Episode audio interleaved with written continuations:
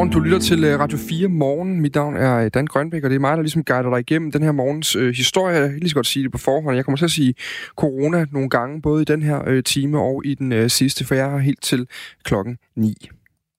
Det er ikke, fordi jeg ikke kan lide at være lige med mine børn, men, men to uger til at starte med, det er okay. Men hvor lang tid snakker vi? Fire, seks, otte uger? Det tror jeg er et spørgsmål, vi er rigtig mange, der stiller os i øjeblikket. Vores børn er fremragende, vi vil gerne lege med ungerne, men det kan også godt være svært at finde på lege, når man har været i gang i flere dage i træk, kun med øh, middagsluren som en pause. Hvordan takler forældrene egentlig det her med legeaftaler med børnene i de her dage? Vores reporter har været en tur ude på en legeplads, og øh, jeg vil egentlig også gerne høre, hvordan du selv takler det, hvis du har øh, børn. SMS'en er åben 1424, skal du skrive ind til. Er fire øh, mellemrum med øh, gode idéer til, øh, til hverdagslivet derhjemme i en karantænetid med ungerne løbende rundt omkring øh, benene på dig. Vi taler også videre om de her øh, problemer, de indsatte øh, de oplever i de danske fængsler med at leve her under øh, coronakrisen. Mange de er stuet tæt sammen. Om små 20 minutter, der øh, taler jeg med en øh, indsat fra det åbne fængsel Søby Søgaard for at tale øh, om øh, de problemer, man oplever her under øh, coronakrisen. Du lytter til Radio 4 morgen. Godmorgen. Men vi starter med det her spørgsmål om, hvor lang tid øh, det her det kan gå hen og vare, hvor alvorligt det, det egentlig er. Og øh, for at ligesom kunne tale om det i den rette øh, tone, så øh, vender vi lige blikket mod Italien. Fra den 21. til den 22. marts, altså fra i forgårs til i går, der døde 795 mennesker i Italien af coronavirusen, og den sygdom, den medfører nemlig covid-19. Samlet set så er landet nu op over øh, 5.400 døde og næsten 60.000 smittet. Særligt provinsen øh, Bergamo i det øh, nordlige Italien er hårdt ramt. Her kæmper lægerne for at redde liv. I never felt so stressed in my life. I, I'm an intensivist and I'm quite used to, you know, in intense uh, moment and uh, choices. When you arrive at this point, you realize that you are not enough. We are doing our best, but maybe it's not, it's not enough. Så lyder det her fra Lorenzo Graciolo. Han siger, at han aldrig har følt sig så stresset i sit liv. Han er anestesilæge, og han siger, at han er ret vant til intense situationer og svære valg. Men man når til et punkt, hvor man indser, at man ikke selv er nok. Vi gør vores bedste, men måske er det ikke nok, har han sagt til Danmarks Radio. Coronasituationen i Italien er voldsom, og det er det land, alle andre europæiske lande lige nu øh, ser, mod, øh, sådan, ser på med sådan frygt for at ende i, øh, i samme situation. Godmorgen til dig, Thomas øh, Benfield. Ja, øh, godmorgen. Du er øh, overlæge, så er du professor ved infektionsmedicinsk afdeling på Hvidovre Hospital.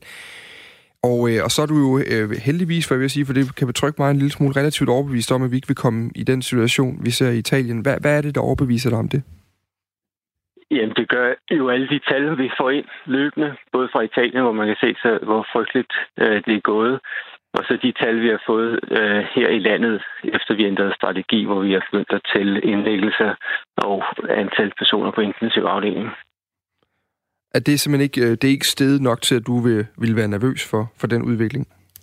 Altså, det er jo det er stadig meget tidligt at sige, men jeg hæfter mig bare ved, at det stiger gradvist en smule, og inden for de rammer, som vi sagtens skal håndtere.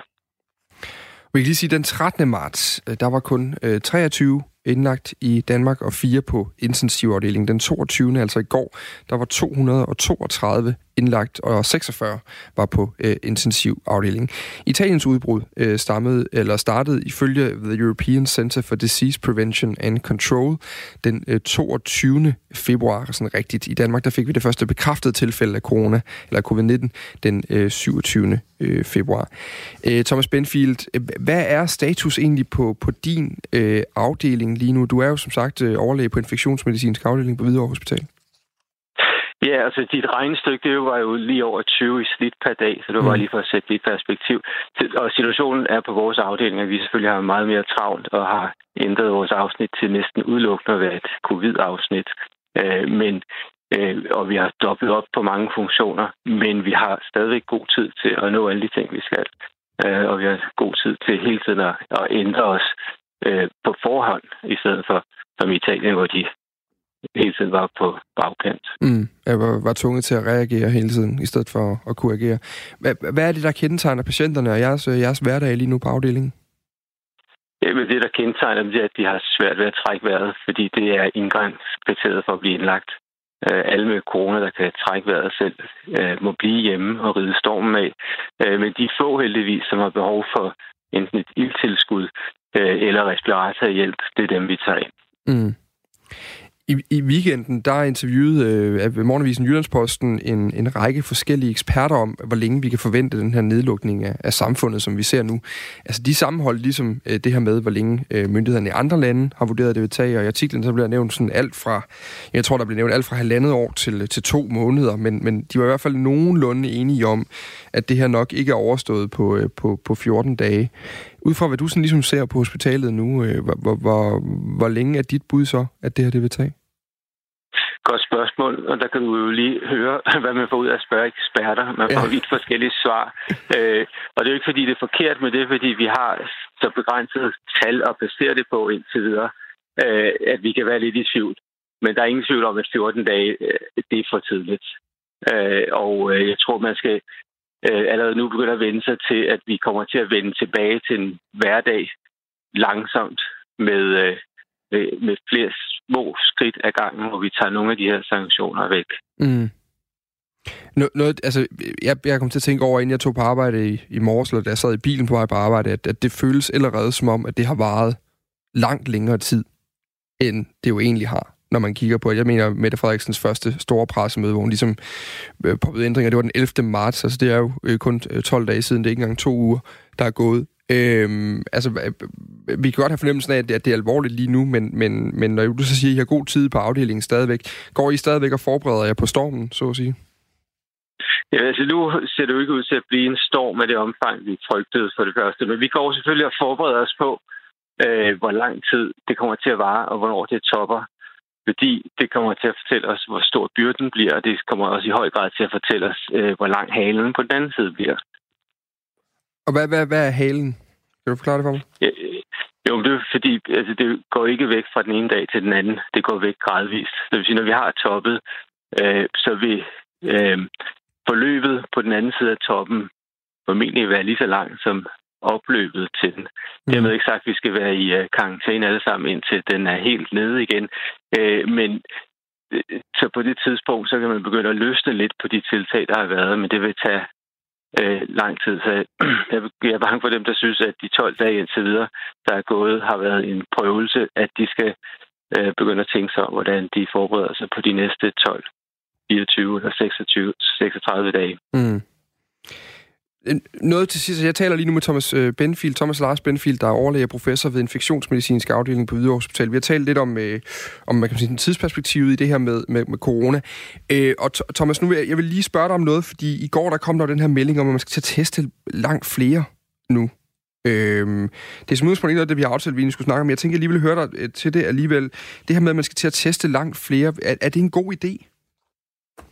Jamen, selvfølgelig er det en god idé, øh, men sagen er, at vi kan ikke gøre alting på én gang. Øh, så der er både nogle personale ressourcemæssige ting, der ikke gør, at vi har kunnet teste bredt. Mm. Men der er så sandelig også øh, mangel på reagenser, øh, så dem er vi nødt til at rationere lidt indtil videre, fordi vi får ikke de leverancer til tiden, som vi plejer, og vi ved ikke altid, hvornår vi får dem igen. Og vi kan lige sige, reagenser, det er, og nu må du rette mig, øh, Thomas Benfield, hvis jeg siger noget forkert, men reagenser, det er de her kemikalier, man skal bruge øh, i, i, i testen, for ligesom at kunne ja, se. Lige nøjagtigt. Ja. Øhm, men det er bare fordi, jeg, jeg, noget jeg også kom til at tænke på her til morgen, når vi nu har historien om, at først så skulle man ligesom registrere dem så meget som muligt, så øh, gik vi over til afbødningen. Til dels kunne jeg få at vide tidligere af Niels Højby fra Københavns Universitet, eller fra Rigshospitalet, også fordi, at man simpelthen ikke havde kapacitet til at teste så mange. Øhm, og, nu, og nu åbner man så op for at teste langt flere i, igen har vi været godt nok forberedt? Altså, vi har testet godt og vel øh, 12.000, øh, lidt mere end 12.000 mennesker på nuværende tidspunkt, øh, og allerede nu begynder man at tale om mangel på reagenser og på, på testkits. Har, har vi udvist rettidig omhu som, som samfund her? Øh, afgjort, øh, og faktisk øh, kom de, de, de skrabe sanktioner kom jo i gang lang tidligere, end jeg havde forventet. Øh, man skal tænke på, at det ene udelukker ikke det andet med at teste målrettet og teste bredt. Vi kommer til at teste bredt, fordi vi skal vide, hvor meget smitte er der ude i samfundet. Man skal huske på, at 80-90 procent, der bliver smittet med coronavirus, har meget få symptomer, og er slet ikke sikker på, at det er den sygdom, de har, men de går jo ud i samfundet. Øh, og hvis vi åbner for tidligt, så blander vi os, og så kan de smitte nogle andre, og så vil epidemien blusse mm. op igen. Så det er derfor, vi har brug for altså, multiple strategier for at, øh, at blive ved med at både inddæmme og afbøde. Men når, man, når, når du og dine kolleger allerede nu går og mangler reagenser, og går og mangler øh, simpelthen remedier til at kunne teste, altså, så kunne man jo godt have tænkt, jamen så har vores lager vel ikke været stort nok på forhånd? Jo, altså, det er ikke fordi, vi mangler det nu, men vi kan jo tælle på vores mm. varelager, og vi ved, hvor mange uger vi har til. Så jeg tror, vi måske har et slag på tasken til i den her aktivitet en måned endnu, og vi forventer at få nye ting i næste uge, og så kan vi jo følge lageret op og lave en ny forudsigelse om, hvornår vi har. Men i sådan en situation, hvor der er så mange uvidsheder, så skal vi jo ikke bruge ting unødigt. Mm. Så skal vi bruge det præcis der, hvor der er behov for det. Så, så der har været købt nok ind på forhånd? Ja, så der er jo hele tiden et stort varelager til daglig, øh, fordi de reagenser bliver også brugt til andre analyser. Øh, så der låner vi fra i øjeblikket. Så vi har sådan set et stort fælleslager, vi kan tage af. Tusind tak for øh, svarene, Thomas Benfield. Ja, og tak fordi jeg måtte være med her. Godmorgen. Derude. Godmorgen til dig også. Overlæge og øh, professor ved infektionsmedicinsk afdeling på øh, Hvidovre Hospital. Klokken er gået hen og blevet 17 år 7, og så vil jeg lige komme med en opfordring, fordi her til morgen, der er der ligesom, øh, der er sådan to nøglespørgsmål, vi, vi, vi leger med. Altså først og fremmest, så skal vi altså snakke, og vi kommer til at snakke meget om den her nye teststrategi, der jo er øh, blevet lanceret i går af vores sundhedsminister Magnus Heunicke. Øh, den handler simpelthen om, at man vil tage test bredere, man vil tage test flere øh, danskere, end man har gjort øh, den sidste godt halvanden uges tid, hvor vi har været i gang med sådan en, en afbydningsstrategi, hvor man kun testede øh, øh, folk, der kom, kom ind med alvorlige symptomer på, øh, på sygehusene. Jeg kunne godt tænke mig at høre, hvad du tænker om det her med, at man nu skal til at teste øh, flere. Sidder du derude og har øh, en eller anden form for symptomer, der kunne minde, om, minde om noget, der, der du har hørt i pressen om, om corona, eller læst på coronasmitte.dk, så skriv lige ind til mig. Øh, vil du gerne testes? Er du, har du været træt af, at du ikke kunne blive testet? Øh, nummeret er 1424, og du skal starte din sms med R4, så kan du være med i, øh, i diskussionen her i, i radioen. Klokken er blevet 18 minutter over syv nu. Og øh, så skal vi en tur ud på legepladserne, fordi der har den forgangne uge været øh, sådan forskellige øh, udmeldinger fra Sundhedsstyrelsen og fra Statens Serum Institut i forhold til, hvordan børn øh, må lege sammen. Det har øh, nu i fredags øh, resulteret i, at der kom helt nye retningslinjer for legeaftaler, simpelthen. Altså, vi er simpelthen ude i, i statslige retningslinjer for legeaftaler på nuværende tidspunkt. Her står blandt andet i dem, at citat, børn skal lege med så få som muligt og i så kort tid som muligt. Og at, øh, citat, det skal helst være de samme børn, og at man skal prøve at undgå legepladser med for mange børn. Det kan godt være relativt svært i øh, de her dage, men vores reporter Anders Vore, han tog derfor ud på en øh, legeplads for at høre, hvordan forældre og børn egentlig takler øh, de her nye retningslinjer. Jeg står på børnenes jord i Øgade-kvarteret i Aarhus. Solen skinner, og der er faktisk ret mange børn med deres forældre her. Alligevel så er det lidt anderledes heroppe, fordi det er ret tydeligt at se, at børnene leger hver for sig, og forældrene har et ekstra godt øje med, hvor deres barn er i dag. Hvad har du gjort af overvejelser i forhold til at tage på legeplads med dine børn? Altså, vi har sagt til børnene, at de helst ikke skal komme for tæt på de andre børn. så min datter og de, mine døtre, de leger meget sammen og vipper og så videre. Så, så vi holder lidt for os selv her på legepladsen. Så. Mami, Tommy. Hvem er det, der sidder på dit skød? Det er Agnes på 5, der sidder her og prøver at få tiden til at gå med at lave fjæs og ballade, ikke? Nej. Nå, okay. Nej, bare tag det hvad, ja, hvad, hvad har du fortalt dine børn?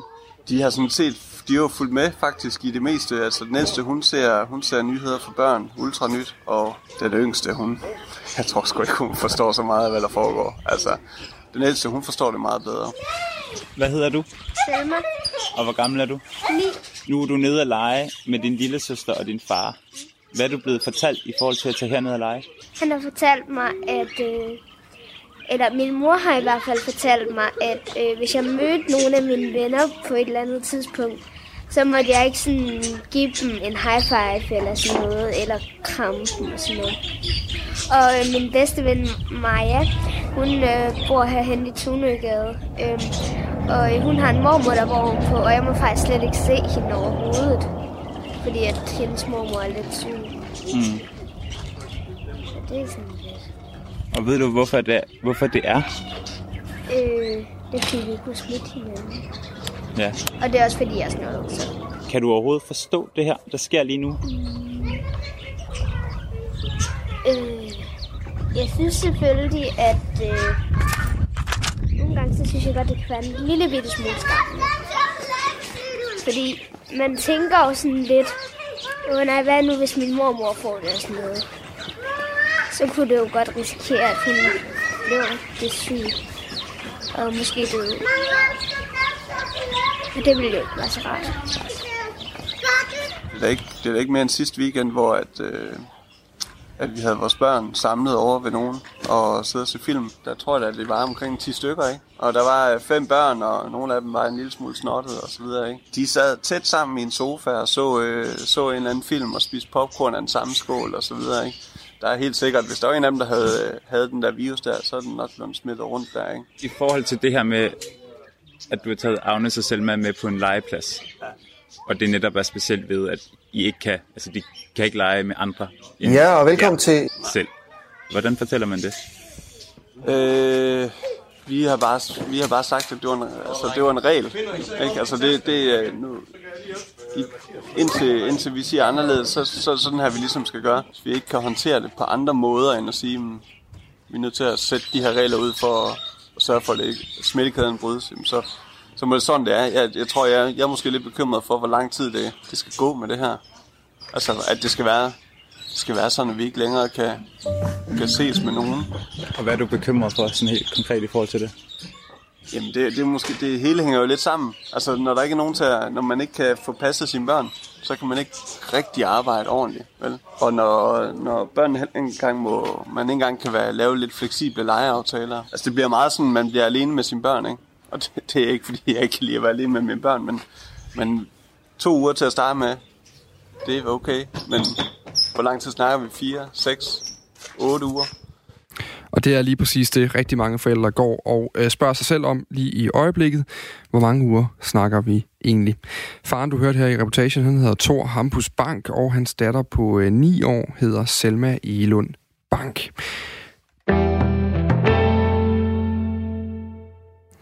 Her til morgen taler vi om de danske fængsler, fordi de er også presset over øh, coronakrisen, og både øh, indsatte og pårørende øh, har klaget over, at fængslerne ikke kan leve op til sundhedsmyndighedernes anbefalinger om for eksempel at holde afstand, altså social distancing, hvor vi gerne skal have en meter eller to imellem os, så vi går og smitter hinanden øh, hele tiden. Nu har vi ringet til det åbne fængsel øh, Søbe Søgaard for at sige godmorgen til øh, dig, Christian. Du har siden øh, januar siddet inden for øh, brandstiftelse på biler, og, øh, og kan så komme ud på, på den første prøveløsladelse her til, til juli. Øhm, myndighederne de anbefaler jo lige nu, at man maks er, er 10 mennesker samlet. Hvordan, øh, hvordan ser det ud i, i Søbe Søgaard, hvor du sidder? Jeg vil sige, at vores afdeling er jo ligesom 35 mennesker, der går op og ned af hinanden hver dag. Og når du siger op og ned af hinanden, hvad, hvad betyder det så? Jamen, altså, kan man sige, vi, øh, vi er to etager, hvor vi på den ene etage, kan man sige, er 20 mennesker, og vi der alle sammen deler køkken. Og kan man sige, det er en, en gang, hvor vi bor ved siden af hinanden, ikke? Mm. Og nedenunder er de så 15, hvor det, vi så, kan man sige, øh, kun må gå rundt indenfor. Så vi er 35 mennesker, der ligesom går, går rundt med hinanden. Hvad gør I selv for, for at holde afstand derinde? Jamen altså, kan vi sige, det, det, det er begrænset plads, fordi vi også er lukket ind på afdelingen øh, det meste af dagen. Så kan man sige, der, vi kan ikke rigtig, vi har, vi har jo kun et køkken og kun to, to toiletter per etage, så det er sådan også lidt begrænset, hvor meget vi kan holde afstand. Hvad, er der blevet lavet sådan nogle, altså på alle mulige arbejdspladser nu, og, og øh, alle mulige steder, hvor mennesker stadigvæk samles en smule, der er der sådan sat sædler op om, at man øh, øh er forskellige retningslinjer i forhold til, til corona. Er der, er der været noget information til jer om, hvordan I skal, skal forholde jer nu her, og er der lavet nye retningslinjer for det? Jamen altså, vi har fået, øh, vi har fået hængt op, ligesom det, som sundhedsmyndighederne har meldt ud, det der med vaske hænder og hoste i armhulen, og kan man sige, vi spritter også hånd, øh, dørhåndtag af og, man fokuserer lidt mere bedre på rengøring, netop fordi, at vi er så mange mennesker samlet på så lidt plads. Øhm, og, og hvad kan sige, onsdag eftermiddag, kan vi lige sige, for at sætte et perspektiv på, der var øh, 35 fanger øh, ude i Vesterfængsel øh, på gårdtur, hvor de nægtede at gå ind, indtil de øh, meget sent om aftenen blev ført tilbage til, til cellerne. Den her lille strække, den skyldes, at de indsatte på grund af coronapandemien har fået frataget muligheden for besøg af venner og familie i 14 dage. De må få besøg af deres advokat, af politiet eller af en præst, og, øh, og de har også flere steder fået frataget muligheden for at arbejde, for at træne og for, for at gå i skole. Har I fået øh, frataget nogle, øh, nogle muligheder hos jer, øh, Christian, i, i Søbe Søgaard? Jamen, vi har fået frataget af alt, ligesom de andre fængsler. Vi må... Det er ingen besøg, ingen, øh, ingen arbejde, ingen træning. Vi skal bare være på vores afdeling. Og så øh, må vi ikke øh, ligesom ses med de andre afdelinger, så har vi på skift en time, sådan, øh, sådan samlet fire timer om dagen, hvor vi kan komme udenfor, ikke? Mm. som vi så skiftes med. Men tal... altså... Ja. Men man taler jo om, at her er det, at risikogrupperne er jo mere sådan ældre, det er, det er øh, svage personer, kan man sige, eller i hvert fald folk, der har kroniske sygdomme og, og så videre. At, altså, I vil, hvad, er I, hvad, hvad, hvem er I på afdelingen der, når du taler om, øh, om de 35 mand? Eller om de, Jamen, altså, det er jo, kan man sige, det er jo, det er jo alle slags mennesker. Det er ligesom, kan man sige, godt, øh, godt bredt samfundslag, der er. Altså, jeg, jeg, selv, jeg har selv fået en henvendelse fra øh, fra fængslet, fordi jeg har astma, og så derfor ser de mig som ekstra udsat. Og der er jo også andre mennesker, som ligesom er, øh, kan man sige, har kroniske sygdomme eller tidligere stofmisbrug, som ligesom har et nedsat immunforsvar. Så der kan man sige, det er jo det, det er et bredt udsnit af samfundet, der sidder herinde, kan man sige. Hvor bekymret er du i øjeblikket? Jamen, kan man sige, rimelig, fordi når man ligesom hører, at så på de andre afdelinger har været folk syge, og, de vil, og fængselsbetjentene vil ligesom ikke øh, sige noget om det, øh, om at øh, folk har været syge, eller at de går mellem afdelingerne, på trods af, at vi ikke må se de andre afdelinger. De øh, tager til at få arbejde, og har ikke noget krav om, at de så skal være isoleret derhjemme, mens de ikke er på arbejde. Og sådan. Så det, det er sådan, virker som om, at det er sådan halvhjertet, det de har gang i. Hvad, hvad, synes du, man, man kunne gøre ved det her? Fordi det kan jo selvfølgelig, selvfølgelig være svært at se, øh, hvad man lige skal gøre, når I er... Øh, I, vi er jo i fængsel, øh, fordi I har begået kriminalitet. Øh, hvad, hvad, hvad, kunne være dit forslag her?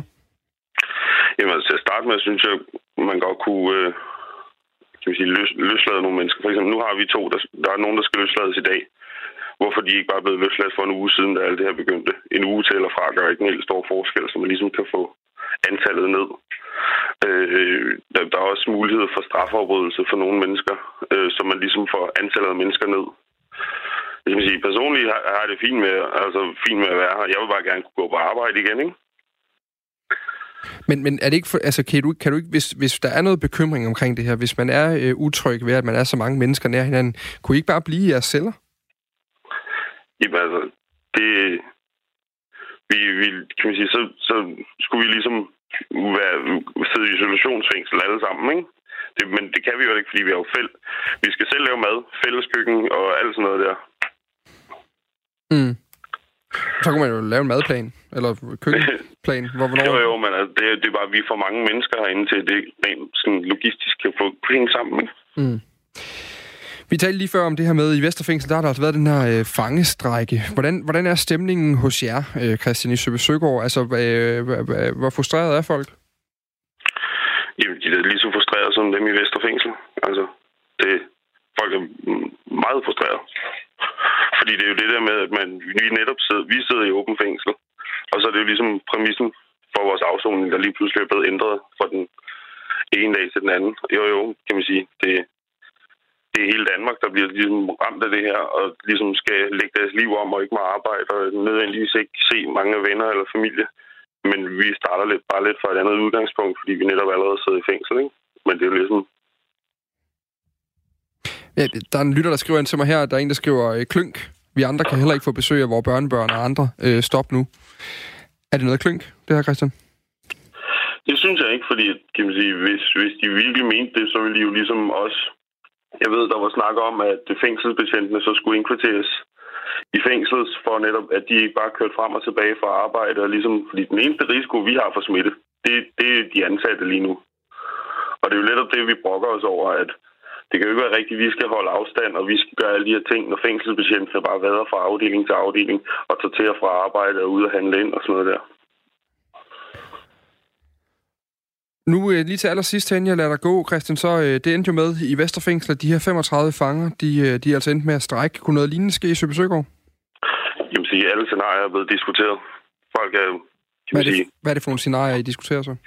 Jamen, det er jo netop, netop for det, kan man sige, vi, som det er lige nu, så kan man sige, brokker vi os, men det gør vi ved, at vi snakker med fængselsbetjentene og snakker med lederne i fængslet og sådan noget der, og eller sender klager, som der er mange mennesker, der i forvejen gjort. Men altså, der er jo, alle ting er blevet diskuteret. Tror du, hvad tror du, det ender med? Det virker lidt som om, at alle bare venter på, at direktoratet for Kriminalforsorgen eller Justitsministeriet prøver at finde ud af, hvad de skal gøre. Fordi det virker som om, de bare har taget hurtige beslutninger, uden lige at tænke sig om lige nu. Og de, sådan, ting har ændret sig dag for dag i en uge nu, fordi så er der kommet en ny beslutning, og så har man lige fundet ud af noget andet, eller så skal vi gøre det her. Så jeg tror, at det, de burde måske bare lige sætte sig ned i fem minutter og trække vejret, og så tænke, hvordan kan vi gøre det her på en bedste måde. Så lød altså fra øh, Christian, der var med øh, direkte fra det øh, åbne fængsel Søbesøgård. Tak fordi du var med her, Christian. Så, i øh, næste time, der taler jeg med øh, formanden for Fængselsforbundet om, øh, hvordan de mener, det går med at leve op til øh, sundhedsmyndighedernes anbefalinger. Vi kan i hvert fald øh, øh stille nogle spørgsmål også omkring, hvad det egentlig er. Øh, Christian her også efterspørger, som er, er noget, noget mere sikkerhed for, at der ikke kommer smitte ind i fængslet, og nogle bedre muligheder for at holde afstand øh, til hin, hinanden. Lige nu der er klokken blevet to minutter over halv otte. Det betyder, at du skal have et nyhedsoverblik med Anne Philipsen, en kende forsinket.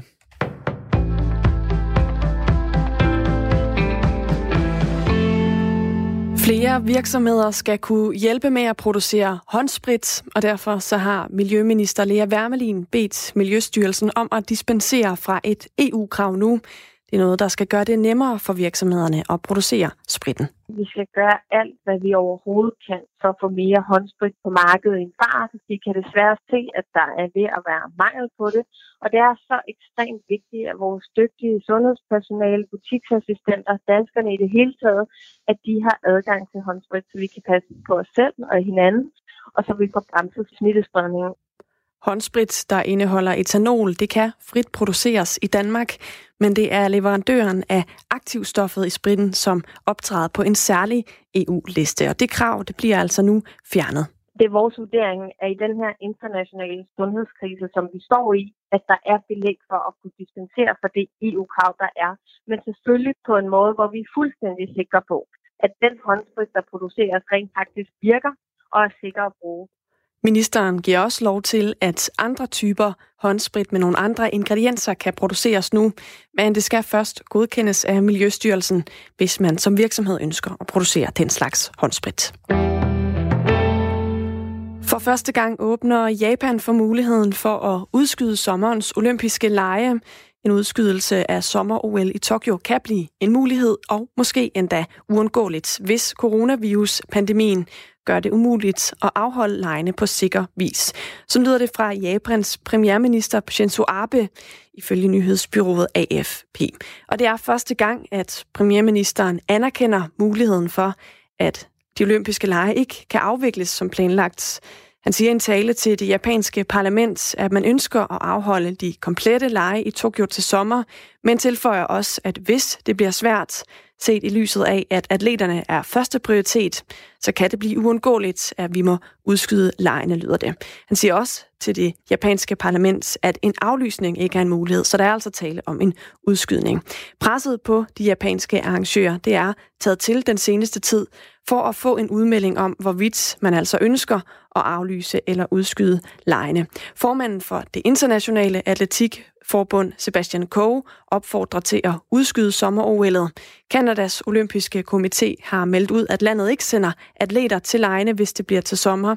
Og her i Danmark, der har formanden for Danmarks Idrætsforbund, Niels Nygaard, opfordret den internationale olympiske komité til at udsætte OL på grund af coronakrisen. Vores vurdering er, at det, det vil ikke være fremkommeligt at afvikle OL øh, med start den 24. juli. Øh, der vil der stadigvæk øh, dels ved øh, coronasituationen øh, er der stor risiko for, at det på global plan fortsat er ret uoverskueligt. Dels vil vi have en situation, hvor atleterne har haft øh, forskellige forberedelsesmuligheder op til OL.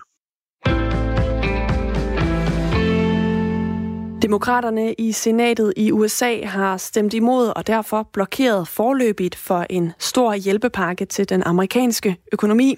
Og dermed så lykkedes det altså ikke i første omgang at få pakken godkendt i senatet. Det betyder, at forhandlingerne fortsætter. Men senest i dag kl. 15 dansk tid, der skal man dog være blevet enige om en hjælpepakke. Ellers så vil senatets republikanske flertalsleder Mitch McConnell tvinge en anden afstemning igennem.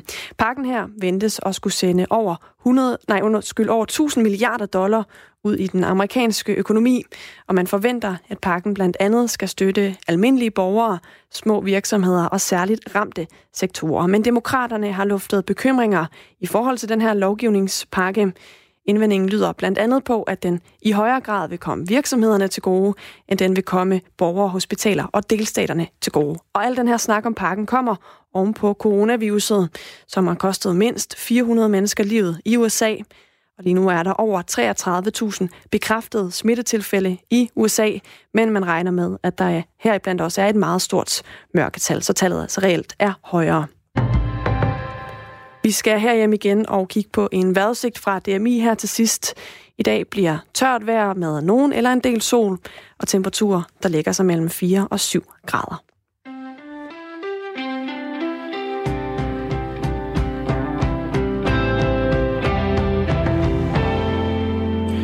Lytter til Radio 4 Morgen, øh, som i dag igen i dag handler øh, relativt meget om øh, den her corona-epidemi, vi har i Danmark, og altså også om den pandemi, som jo altså er på verdensplan. Øh, hvis man kigger på øh, sådan et øh, kort, som det amerikanske John Hopkins Universitet har, har lavet over verdens øh, sådan coronasituation globalt lige nu, så dukker der altså sådan store røde bobler op øh, flere steder i øh, verden, hvor smitten altså også er stærkt til stede. Derfor så er der også mange lande, der kigger på det her med restriktioner, og hvordan kan vi øh, ligesom øh, hjælpe os selv med at komme godt ud af det her. Som følge af coronakrisen, så har 16 lande i EU indført restriktioner på befolkningen, men i Ungarn, der ligner det nu, at man går øh, skridtet øh, videre. Premierminister Viktor Orbán vil blandt andet give øh, fængselsstraf til folk, der spreder urigtige oplysninger om coronaviruset og regeringens håndtering af øh, den her øh, krise. Med fra Ungarn, der har vi nu Lasse Skødt, journalist og forfatter til bogen øh, Orbanland. Godmorgen. Kan du Godmorgen. høre mig, Der er lidt uh, forsinkelse på, ja, kan høre, så vi må, vi må lige være uh, gode ved hinanden uh, her på den her linje her. Vi kan starte med lige at spørge dig, Lasse Gut. Hvorfor tager premierministeren det her sådan ret opsigtsvækkende skridt, som det jo er? Altså at begynde simpelthen at gå ind og, og, og blandt andet give fængselsstraf til folk, der, der spreder urigtige oplysninger om, om viruset og, og regeringens håndtering? Orbán er jo kendt for at kigge mod øst, øh, snarere end mod vest, når han skal finde inspiration til, øh, til sin politik. Og, og han har også tidligere nævnt lande som Kina og Tyrkiet og Singapore, når han øh, skal finde sin politiske inspiration. Øhm, så det her er en, et, et ret strengt tiltag, og i oppositionen frygter man, at det kan blive det sidste søm i ligekisten med Ungarns frie demokrati. Øhm, Udover det her med at, at sprede falske rygter, det kan give op til fem års fængsel øh, øh, hvis, man, hvis man sådan forsøger at skabe forvirring om regeringens håndtering af krisen.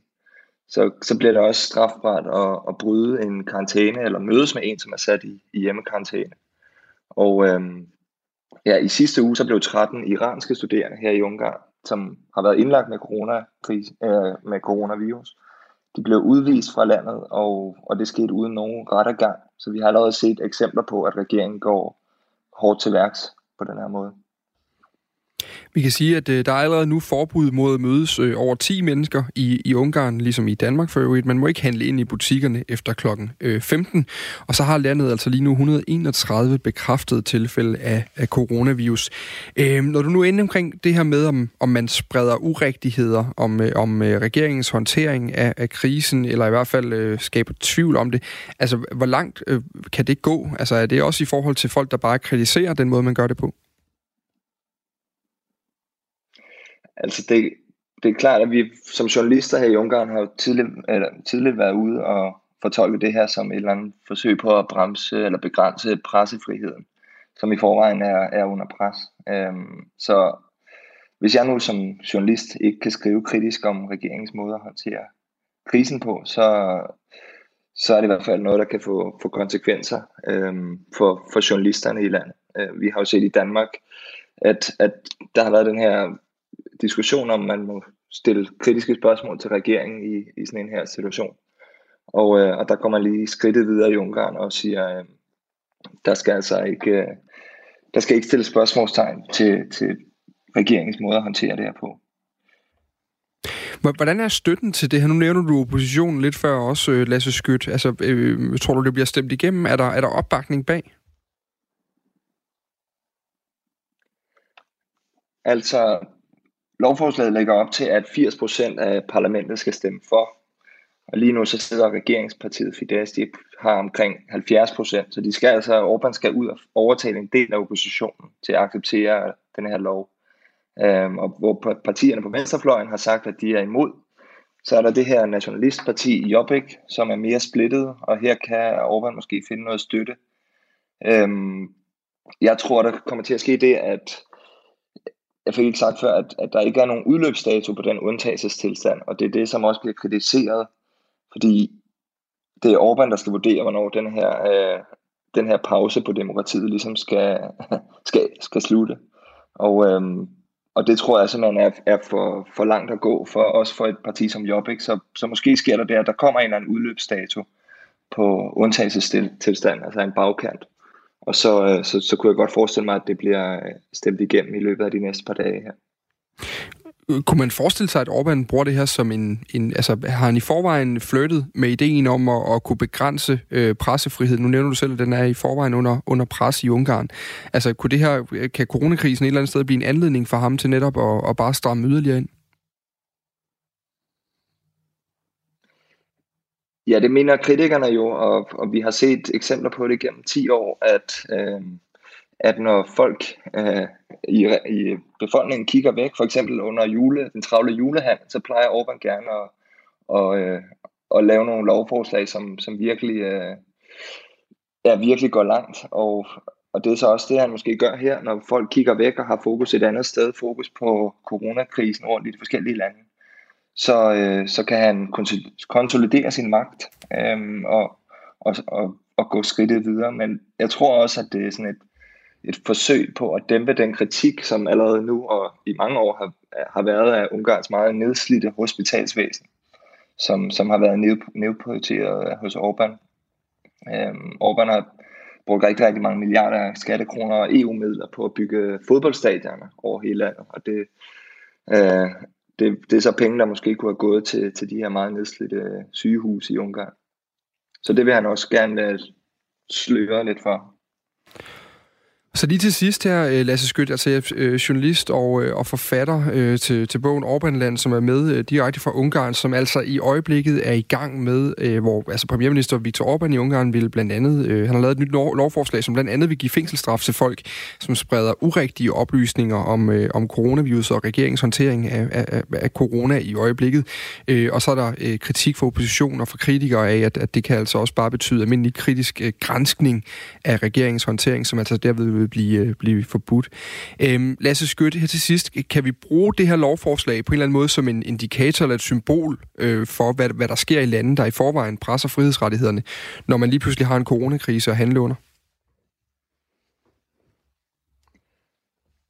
Ja, det vil jeg mene. Altså, det er underligt for mig lige nu at sidde og, og tanken strejfer mig, om, om jeg kan dække den her krise og håndteringen af den hos regeringen, om jeg kan dække det kritisk hvad der vil ske. Øhm, det kan jeg sige, det er første gang, jeg har, har tænkt på den måde, mens jeg har været her i Ungarn. Øhm, regeringen har allerede været ude og sige, at det her handler ikke om at smide journalister i fængsel. Øhm, men det er klart, at der er en eller anden gråzone her med, med nogle lidt uklare formuleringer i det her lovforslag, som kan tolkes forskelligt. Men når det er sagt, så, så er jeg nok mest nervøs for øh, lige nu, hvis, hvis jeg selv eller min kone i, i Ungarn her skulle blive smittet og indlagt på, på et af de her nedslidte hospitaler. Jeg kender selv til forholdene, og min kone er også lægestuderende og arbejder på hospitalet i, i byen her hver eneste uge. Og, øhm, og det er nok den, den største sådan, øh, konsekvens, der kan være. Det er, det er trods alt, hvis man, øh, hvis man skal ligge på de her i forvejen proppede øh, venteværelser og mm. på et sted, hvor der er meget få læger. Så, så det er der, min nervøsitet er mest. Pas på dig selv dernede, Lasse Skødt, og øh, så vil vi øh, vende tilbage, når, øh, når der ligesom er noget yderligere øh, behandling af det her øh, øh, forslag. Til allersidst, hvornår regnes det med at skulle, øh, skulle op til afstemning? Det bliver inden for de næste par dage, fordi den 26. marts, om tre dage, der udløber den nuværende undtagelsestilstand, så det skal i hvert fald være inden, det, inden på torsdag. Sådan sagde jeg altså Lasse Skødt, forfatter og journalist med direkte fra Ungarn. Nu skal vi hjem igen, og øh, I skal møde 54-årige Ivan øh, Jakobsen. Ivan han er øh, villig til at donere sin ene respirator. Han lider nemlig af muskelsvind, og han sidder i sådan en såkaldt respiratorstol, der altså er afgørende for, at han kan trække vejret. Men han har også en nødrespirator, hvis den han normalt bruger skulle gå i stykker. Og da han nærmest aldrig har haft brug for den her nødrespirator, så har han i weekenden foreslået på Facebook, at han øh, og at øh, tre til fire respiratorbrugere skulle gå sammen om kun at have en enkelt nødrespirator til deling, så der lige pludselig blev øh, hvad kan man sige, gjort nogen øh, tilgængelige for sundhedsvæsenet. Vores radiovært her på kanalen, øh, Claus Elgaard, han har taget en snak med øh, Ivan Jakobsen om, hvorfor han er villig til at sætte sin øh, respirator på spil og til, til udlån. Vi beklager lidt øh, skrættende lyd.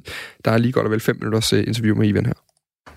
Men det er fordi, at øh, når du ser det der fra Italien og og jeg synes jo, jeg er jo en menneske, som lige fra min, min fødsel har fået hjælp af det offentlige og øh, sygehussystem.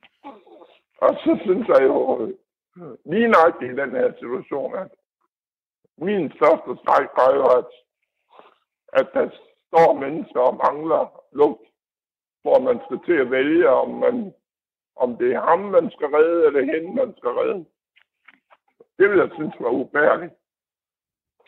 Har du været i kontakt med nogen i din, i din øh, i samme situation som dig, og spurgt, om de eventuelt vil være med til at låne deres øh, nødrespirator ud også?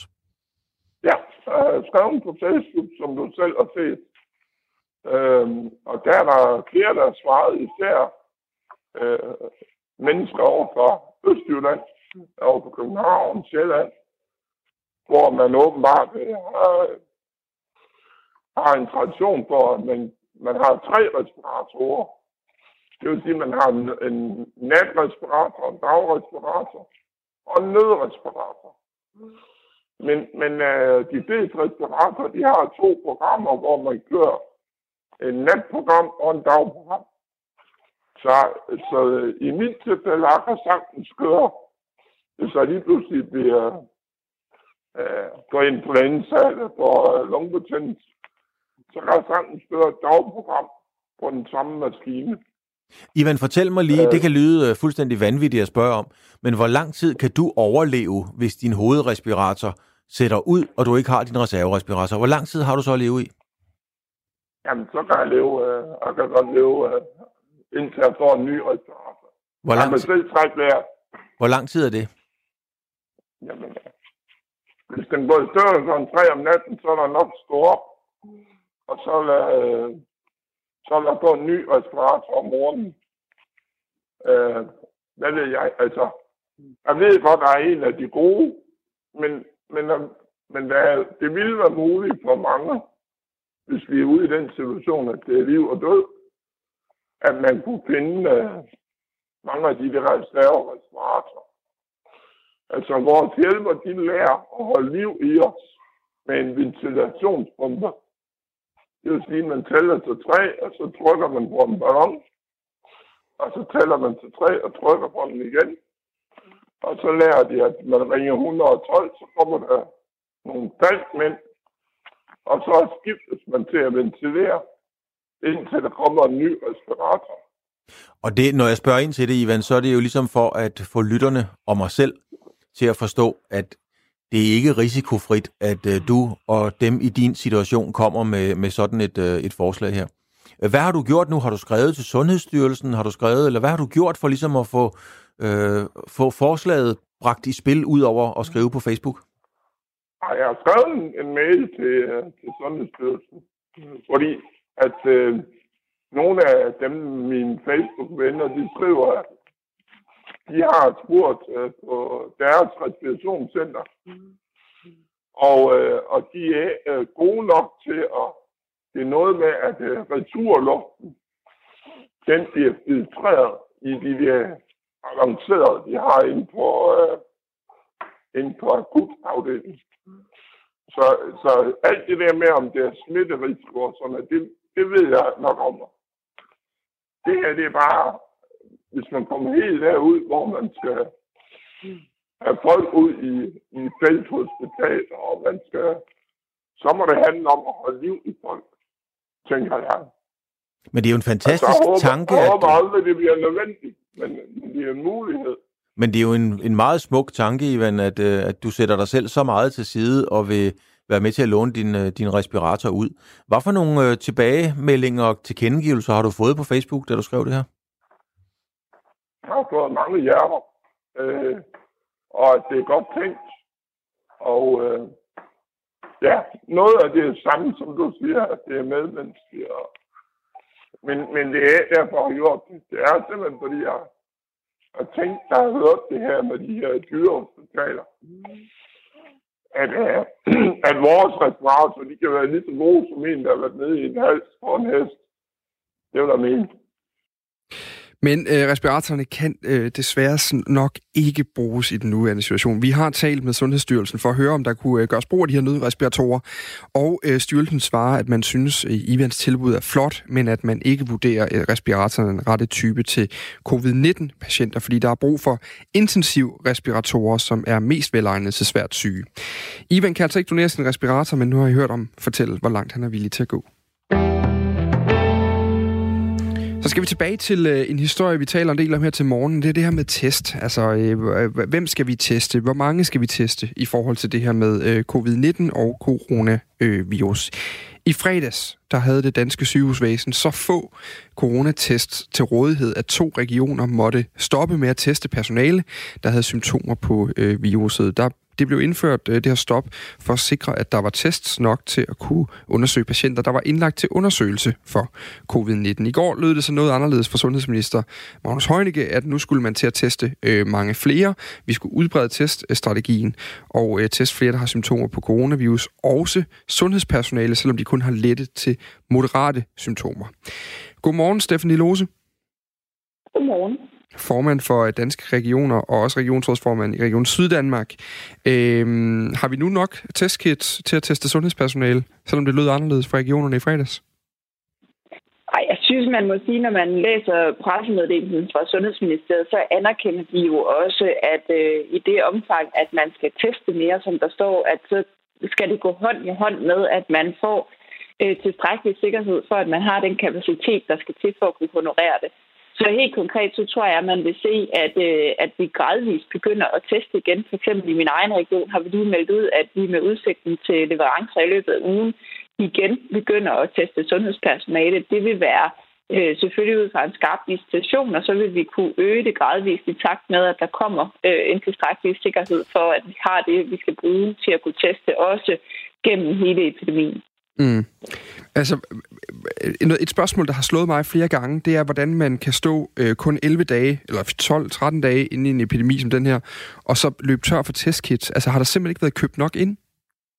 Jeg vil gerne understrege, at vi ikke er løbet tør, øh, men en epidemi varer jo 12-16 uger formentlig, og det betyder også, at i en situation, hvor at leverancerne ikke kom ind, sådan som det var forudset, der er jo rift om den på hele verdensmarkedet lige for tiden, så stod vi i fredags i nogle af regionerne i en situation og så ind i, at, at der var et meget, meget, meget stort pres på at teste medarbejdere, så vi faktisk næsten testede flere medarbejdere end, end, end borgere, mm. og at vi ikke kunne være sikre på, at vi vil have til i, ind i de, de hårde uger af epidemien også. Så det er jo et udtryk for rettidig omhu, og derfor løsner vi selvfølgelig også meget, meget hurtigt igen, så snart vi kan se, at der er flere tests på vej. Men, men, men man kan jo som udgangspunkt godt sige, at der har allerede tidligere været prognoser om, at der var rigtig mange danskere, der ville blive smittet her. Det vidste vi jo godt for, for, for flere uger siden. Øh, og selvom det så altså er det rettidig omhu at, at, at have problemer nu midt i epidemien, kunne man ikke godt have forudset, at, at man ville skulle bruge flere? Jamen, det, som sagt, så har der sådan set også været viden om, at vi skulle bruge flere, og så har der været nogle uventede problemer i forhold til leverancer, og derfor så er vi i fuld gang med at, øh, at opdyrke de alternativer, der kan bruges. Øh, dels så arbejder vi selvfølgelig med at få helt traditionelle leverancer ind, ligesom vi vil gøre i almindelig fredstid, havde han sagt. Øh, dels så øh, vil vi har vi fået en lang række henvendelser fra alle mulige gode folk, der har forskellige bidrag, de mener, der kan løse problemerne, som vi kigger ind i, som vores fagfolk kigger på og vurderer ud fra kvalitet og forsyningssikkerhed og mængder osv., sådan, så vi får taget bestik af det. Og endelig så øh, kigger vi selvfølgelig også på, hvordan kan vi lave en produktionslinje, hvor vi ikke er afhængige af bestemte virksomheder eller bestemte lande. Mm. Apropos den, den konkrete situation, så sagde du i den her pressemeddelelse, I sendte ud i, i fredags, eller i hvert fald også sagt til, til DR øh, her i løbet af weekenden, at det er jo netop, som du siger, en konsekvens af, at I har haft mangel på de her øh, reagenser, og, og der kan jeg lige kort sige, det er, det er sådan en, et, nogle kemikalier, man bruger til at lave øh, de her øh, tests. Øh, leverandøren øh, Roche øh, Diagnostics, øh, de har så ved at sige, at der ikke er hold i den her påstand. Altså, de har leveret tusindvis af tests til de danske hospitaler øh, i form af en, en nyudviklet og hurtigere coronatest, som er en øh, real-time RT-PCR-test. Det er sindssygt kompliceret og svært og teknisk og alt muligt andet. Men, men er, er det, ligger problemet hos jer eller hos øh, Roche Diagnostics her? Nej, jeg vil nødig gøre det her til en diskussion om en enkelt virksomhed øh, og, øh, og ordreleverancer. Jeg kan bare konstatere, at vi har nogle helt konkrete udfordringer med at få tilstrækkeligt med øh, forsyninger ind. Og hvordan, hvordan løser man så dem?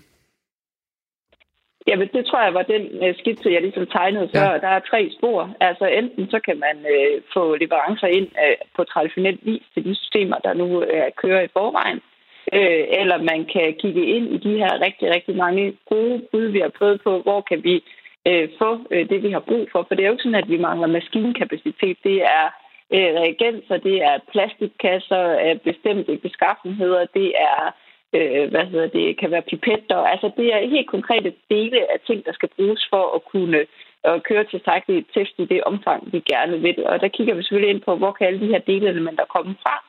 Og så den sidste, det her med at skabe en forsyningskæde, som er helt uafhængig af at skulle have leverancer fra bestemte lande eller fra bestemte virksomheder. Nu, øh, Magnus Heunicke, han, øh, i går var der et eksempel med en fynsk virksomhed, der hedder Pentabase, som vi talte også med direktøren derfra, Ulf Bæk Christensen, lidt tidligere på morgen, som sagde, at de kunne faktisk godt øh, levere øh, rigtig mange komponenter og også lave øh, mange tests. Altså, i går åbnede Magnus Heunicke om, øh, op for, at man, man også ville begynde at, at hjælpe danske virksomheder med at kunne blive klar til at hjælpe øh, sundhedsvæsenet herhjemme. Øhm, hvor, hvor nødvendigt er det, at vi begynder at kunne producere det herhjemme, i stedet for at være afhængige af udlandet? Det er jo lidt i forlængelse af det, du taler om. Jamen, det synes jeg giver rigtig god mening. Altså, vi har øh, i den her situation, hvor hele verdensmarkedet efterspørger de ting, der skal bruges til at kunne lave de her tests, der giver det rigtig god mening, at vi øh, sørger for, at vi ikke er afhængige af leverancer fra bestemte virksomheder eller bestemte lande. Mm. Øh, ja, så vil jeg bare lige runde af. Det kan godt være, at, øh, at jeg er skide irriterende, Stefan Steffen Lose. Så må du, så må du jo sige det. Men, men igen, altså hvis I mangler ting som plastikkasser, som reagenser, som altså sådan relativt konkrete ting til at kunne køre de her test på noget maskinkapacitet, I har i forvejen, kunne man ikke, altså, kunne man ikke godt have det på lager? på forhånd. Altså, vi er kun ganske kort inde i den her epidemi. Eksperterne siger, at den fortsætter lidt endnu, og der er kun testet 12.300 danskere godt og vel på nuværende tidspunkt. Øh, altså, nu er jeg så sige, du er irriterende, eller hvad? Sådan som jeg forstod det. øh, altså, prøv at høre. Øh, det er jo et udtryk for, som jeg siger, at der sådan set har været løbende forsyninger ind. Men i takt med, at der også er en, en meget, meget stor drift om det her på verdensmarkedet, så har vi ikke bare haft adgang til at kunne bestille alle de mængder, vi kunne ønske os at stoppe ind på lageret. Og derfor så har vi været nødt til at kigge efter alternativer. Og det blevet, så blevet aktualiseret hurtigere, end vi måske lige havde, øh, havde regnet med, men vi forventer sådan set i løbet af ganske, ganske kort tid øh, at kunne, øh, kunne sikre en, et vedvarende inflow til, til test. Når nu øh, Heunicke og Lægemiddelstyrelsen og andre, de sætter gang i at, at snakke med de her danske virksomheder om at producere nu, skulle det have været gjort allerede for, for et par måneder siden? Det kan jeg ikke svare på. Men vi lige have været beknep, hvis det var blevet gjort allerede for et par måneder siden?